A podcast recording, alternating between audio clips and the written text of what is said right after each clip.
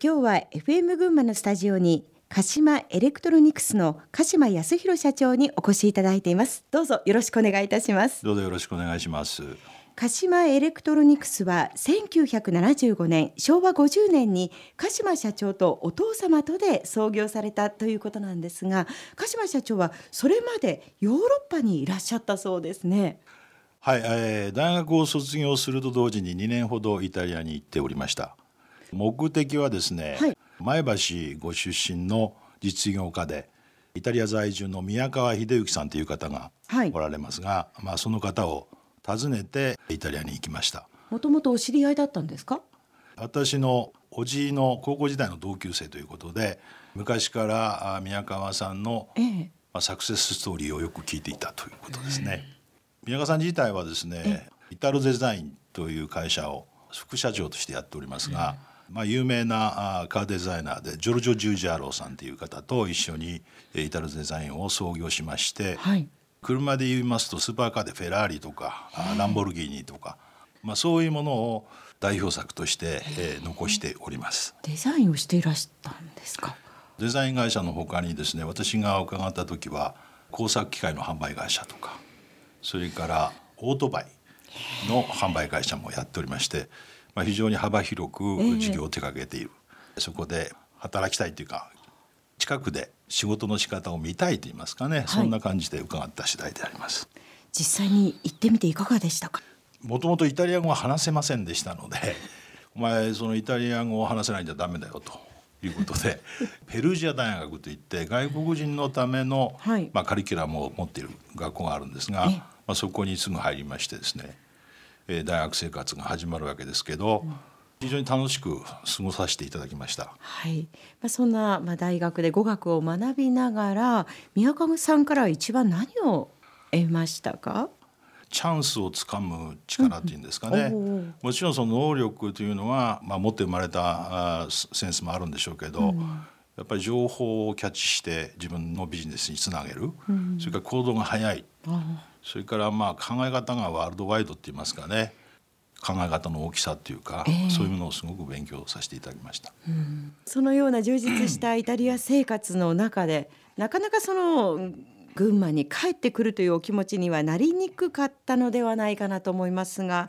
あのどうして帰国することになったんですか？えっ、とですね、父親から電報が来まして、すぐ電話をくれというようなことでですね、まあ電話をいたしまして、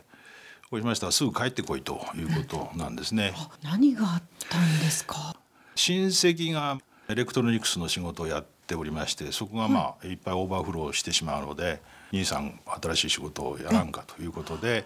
今回の会社の仕事を起こすようになったわけですね。事業の立ち上げのためにそうです鹿島社長をお父様がお呼びになったそういうことですね。結構私も抵抗したんですが あの帰らざるを得なくてですねえー、帰ってきまして、はい、えー、その当時はやっぱり髪の毛が非常に長くてですね。いわゆる。そうです。ロン毛で。ロン毛で、えー、えーとひげも生やしておりましてですね。そうですか、え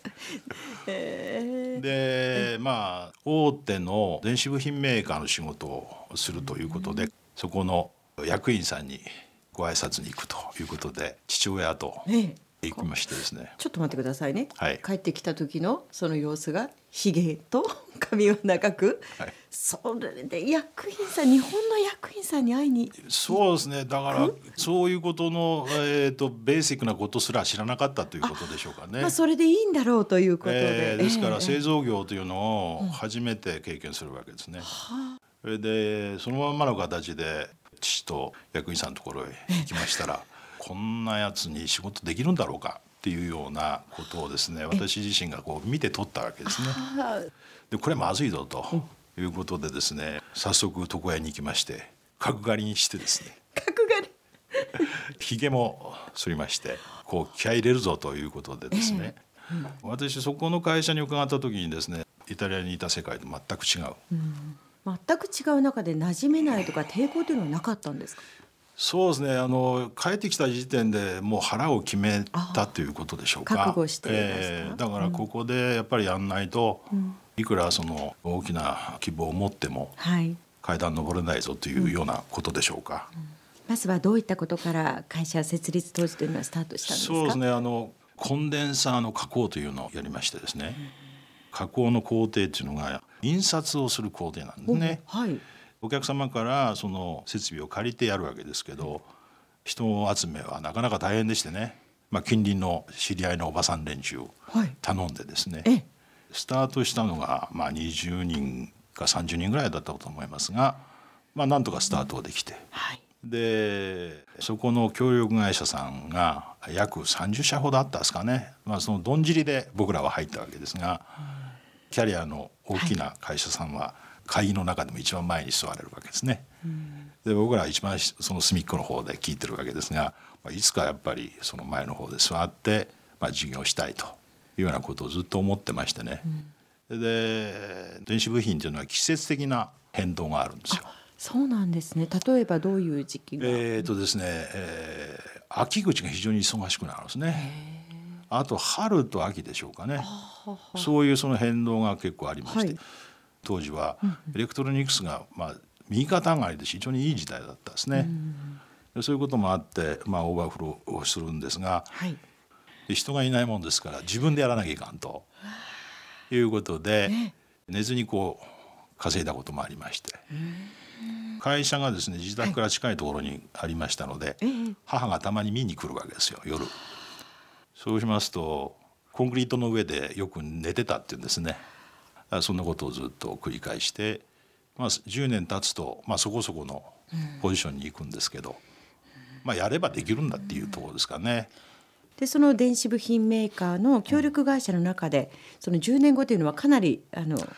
目指すところまで行ったんですか、まあ、ね、おかげさまで2番手か3番手ぐらいになったと思いますよ。そうですか。その10年間2 3 0人でスタートした会社が10年後にはどのぐらいの規模にそうですね。100人ぐらいになってたと思いますがね。順調ですねただそれだけこう右肩上がりであればあるほどずっとその状態が続くわけではないような気もするんですが、ええ、そのあたりというのは何かまたこれはですねあの10年、うん、えー、過ぎますとそこの会社さん創業社長さんのポリシーとしては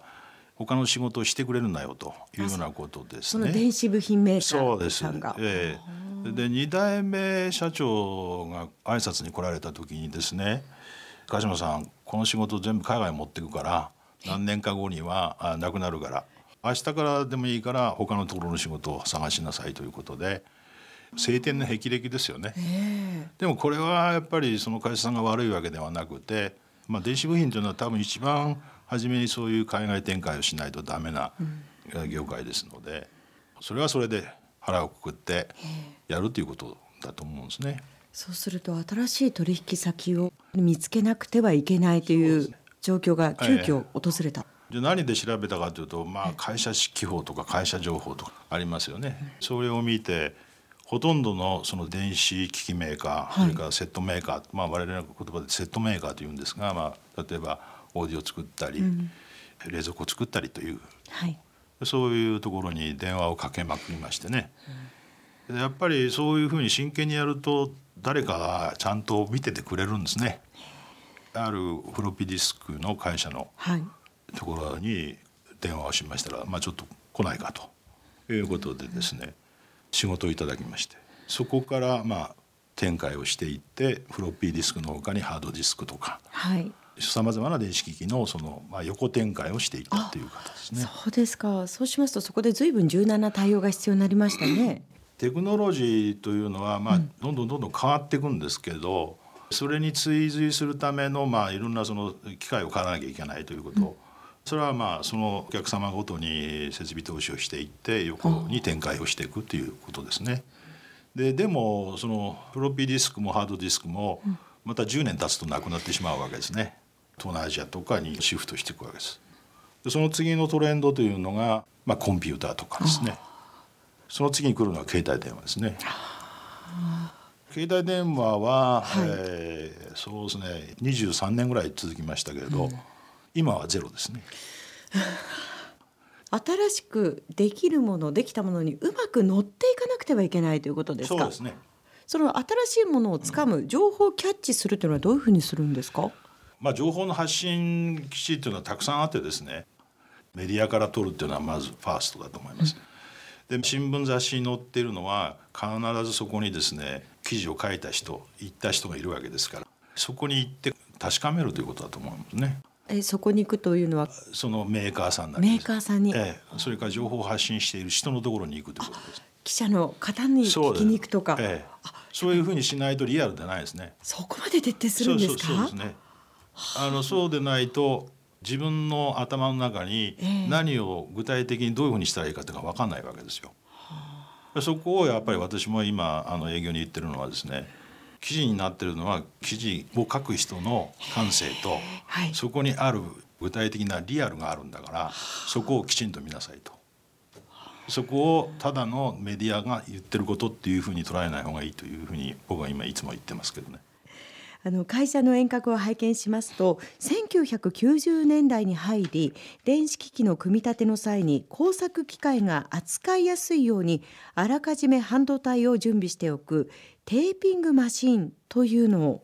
自社開発されてますけれども、うん、これテーピングマシンというのは必ず必要なものそうですね。あの我々の仕事はですね回路基板の上に半導体を乗せたりこう、うん、電子部品を乗せて一つのユニットにするんですけど、はいそういうところに必ずそのテープ状に加工するっていう技術が必要なんですね。テープ状に加工しないと機械化にならないという。それでお客様からこうテープ状に加工するっていうのを依頼をされたんですが、日本のマシンをいくつか使ってやってたんですけどなかなかうまくいかない。でアメリカのミルウォーキーにですねテーピングマシンメーカーがあってそこに飛んでって行ってですね買ってきたんですよ。でもそれがうまくいかなくてじゃあこれはもう作るしかないねっていう。で作るところを今度探すわけですね。まあ、設計とかそのベーシックなところは我々が案を出してですねやるんですが加工技術を持ってませんのでどっかに委託をしなければいけないということでパナソニックの関連会社に委託をしてですねで作っていただいたという経緯がございます。うん、フルスペックで3500万ぐらいしてたんですが累計で60台ぐらい売ってますね。だからそこはやっぱりなんて言うんですか自分たちが作ったマシンというのはそういうのが売れたというのはやっぱり会社の自信にもなりますよね。この後の事業展開についてもお話を伺っていきたいと思いますが、えここで一曲皆さんにお届けしたいと思います。やっぱり鹿島社長イタリアに行ってたということは イタリアの曲ですか？まあそうですね。ええ、はい。オルレン・ラ・バノーニっていう歌手なんですがラプンタメントって言ってましてですね、うん、私がちょうどイタリアにいる頃非常に流行っていた曲です。はいそれではお聴きいただきます。オルネ・ラ・バノーニのラプンタメント